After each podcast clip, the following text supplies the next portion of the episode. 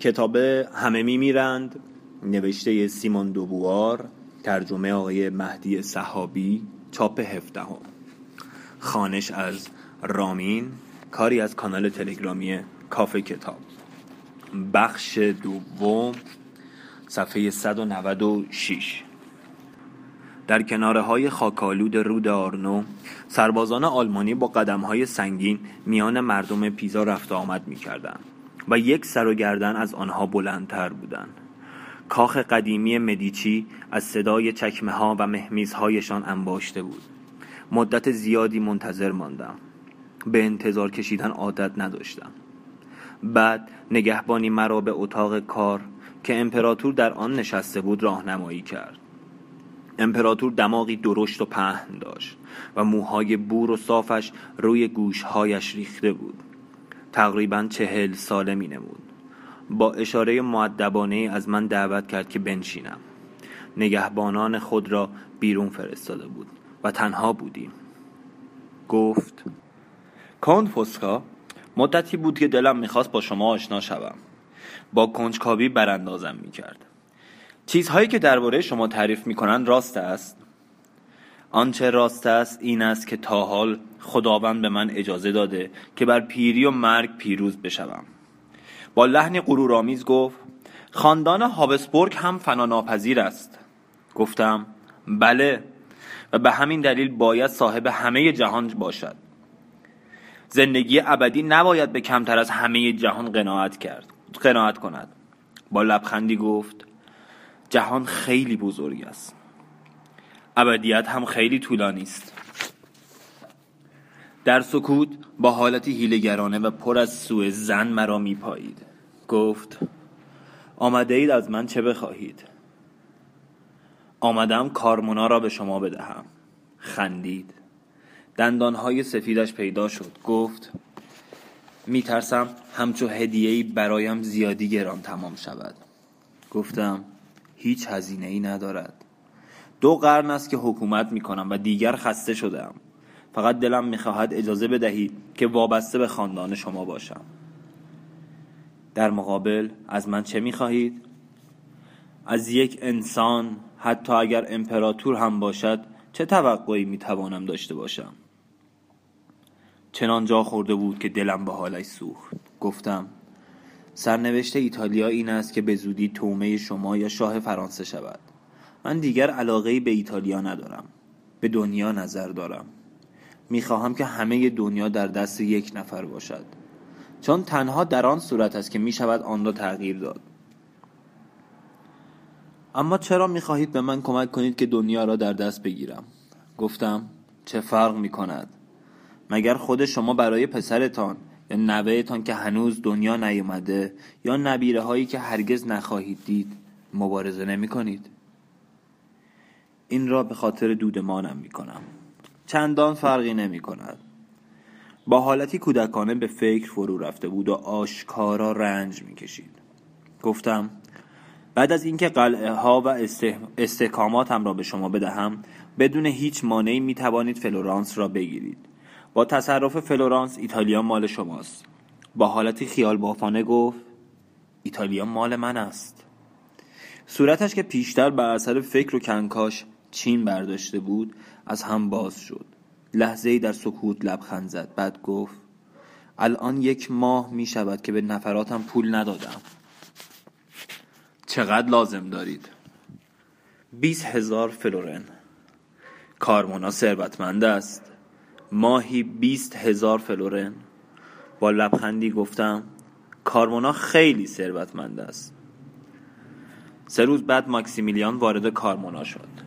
نشان سپر مرمر مزین به گلهای یاس طلایی که به افتخار شارل هشتم در وسط شهر نصب شده بود از جا کنده شد و نشان امپراتور به جای آن نشست و مردمی که چهار سال پیشتر از شاه فرانسه استقبال کرده بودند با همان شور و شوق امپراتور و نیروهای او را پذیرا شدند. زنها برایشان گل انداختند.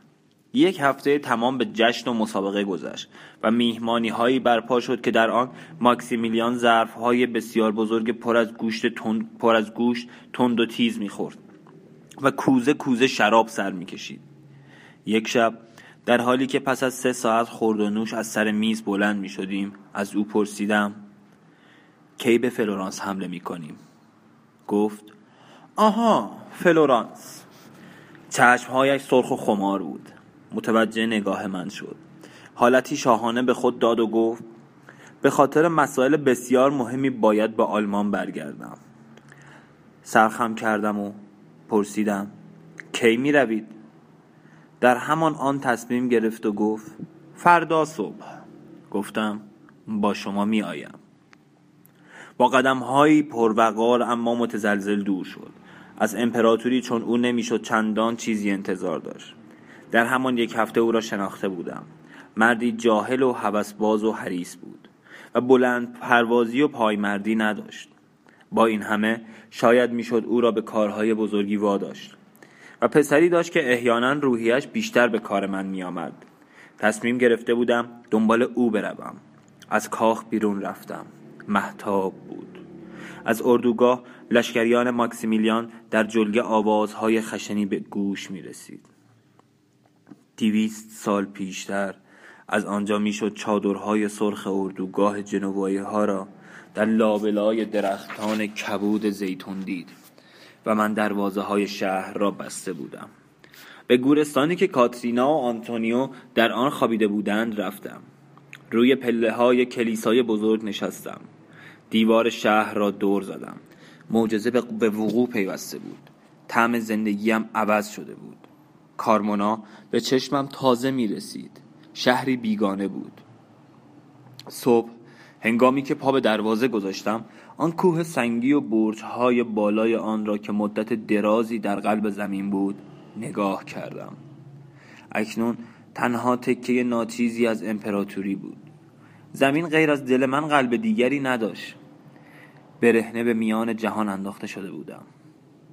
مردی از هیچ کجا بودم. آسمان بالای سرم دیگر نه یک بام که راهی بی پایان بود. چندین روز و شب تاختیم. رنگ آسمان روشنتر و هوا خنکتر می‌شد. از سیاهی رنگ درختان و سرخی زمین کم می‌شد. کوههایی در افق پیدا شد.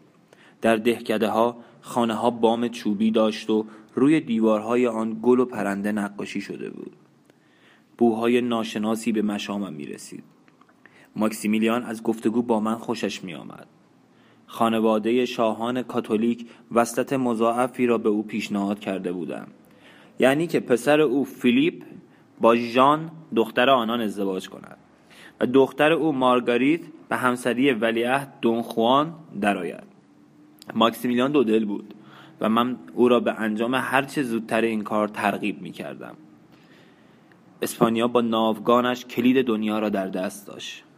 ماکسیمیلیان با تأسف گفت اما فیلیپ هرگز نخواهد توانست بر اسپانیا حکومت کند. دون خوان جوان و قوی است. خیلی از آدمهای جوان و قوی میمیرند. آهسته در راه تنگ و سربالایی که بوی سبز و کاج می‌داد پیش می‌رفتیم. ماکسیمیلیان گفت ملکه پرتغال خواهر بزرگ ژان است. پسری هم دارد. آنها هم ممکن است بمیرند. اگر خداوند یار خاندان هابسبورگ باشد چشمان ماکسیمیلیان درخشید. گفت خدا یار خاندان هابسبورگ است. دون خوان شش ماه بعد از ازدواج مرد و کمی بعد بیماری اسرارآمیزی ملکه پرتغال و پسرش دون میگوئل را کشت. شاهزاده ژان پسری به دنیا آورد و دیگر مانعی سر راه رسیدن این پسر به تاج و تخت اسپانیا وجود نداشت. روی گهواره این نوزاد لاغر خم شدم و او را که وارث اسپانیا و هلند و اتریش و برگونی و سرزمین زرخیز ایتالیا بود تماشا کردم. در قنداق توریش می جنبید و مثل همه بچه ها بوی شیر ترشیده می‌داد و یک فشار کوچک دستم برای له کردن سرش کافی بود. گفتم این بچه را امپراتور می کنم. چهره بیدقدقه ماکسیمیلیان یک باره در هم رفت. گفت چطور؟ من که پولی ندارم. گفتم پول درست می‌کنیم. نمی توانید فورا دست به کار شوید فورا درست کنید؟ حالا خیلی زود است. با حالتی سرخورده و گیج نگاهم کرد و گفت با من به ایتالیا میایید نه. چرا؟ امیدی به بخت من ندارید؟ گفتم افتخار خاندان شما برای من عزیزتر از خودتان است. اگر اجازه بدهید اینجا میمانم و از این کودک نگهداری می‌کنم. گفت بمانید. نگاهی به نوزاد انداخت و لبخندی زد. گفت یادش بدهید که شبیه پدر بزرگش نشود. به این ترتیب در حالی که ماکسیمیلیان بیهوده در ایتالیا میتاخت و بی هیچ پیروزی با نیروهای سوئیسی میجنگید من در کاخ مالین ماندم. اعتماد او را به دست آورده بودم. برای توصیه های من ارزش بسیار قائل بود. اما این به هیچ دردم نمی‌خورد زیرا توصیه هایم را به کار نمیبست. دیگر امیدی به او نداشتم. فیلیپ پسرش دوستم نداشت. وانگهی مزاج علیلی داشت و امید چندانی نبود که به حکومت برسد. اما شاهزاده خانم ژان نشانه های از خلی و لاعبالیگری از خود نشان می‌داد که نگرانی اطرافیانش را برمیانگیخت. همه امید من به آن کودک بود و اولین قدم هایی را که برمی داشت و اولین کلماتی را که به زبان می آورد با نگرانی می پاییدم. او هم مزاجی ضعیف داشت. اغلب دچار های عصبی می‌شد و خود را به زمین میانداخت تنها من می توانستم آرامش کنم. تنها از اخم های من حساب می برد و آن را چون قانونی محترم می داشت اما من با تشویق از خودم می پرسیدم به اندازه کافی زنده خواهد ماند؟ چطور مردی خواهد شد؟ اگر میمرد اگر نفرت مرا به دل می گرفت شاید برای قرنها باید آرزوهای بزرگم را به کناری می گذاشتم سالها یکی پس از دیگری گذشت. فیلیپ مرد. ژان که کاملا دیوانه به نظر می رسید در دژ توردسیلاس زندانی شد و شارل زنده بود و بزرگ می شد.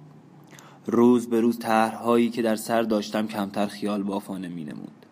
روز به روز در حالی که در کوچه های مه گرفته مالین قدم می زدم با امید بیشتری فکر آینده را در سر می پروراندم. آن شهر آرام و غمالود را دوست داشتم.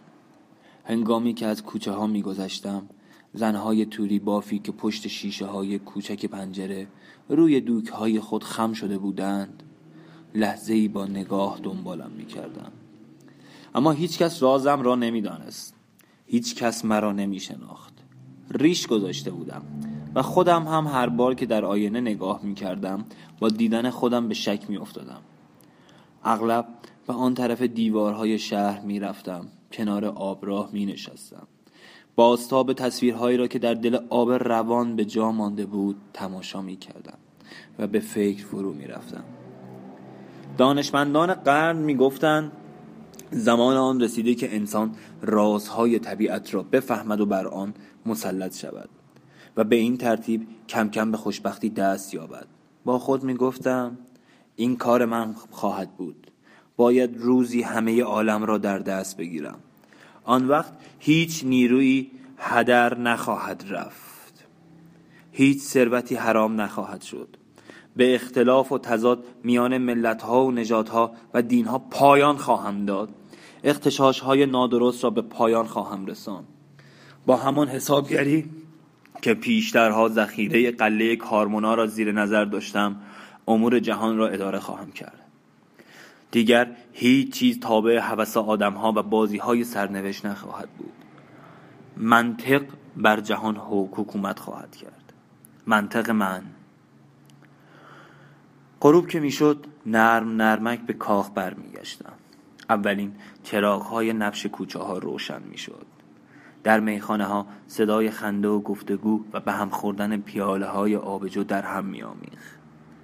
زیر آن آسمان خاکستری در میان آن آدمهای ناشناسی که به زبان زبانی غریبه حرف می‌زدند. در حالی که ماکسیمیلیان هم فراموشم کرده بود گاهی به گمانم می رسید که تازه زاییده شدم.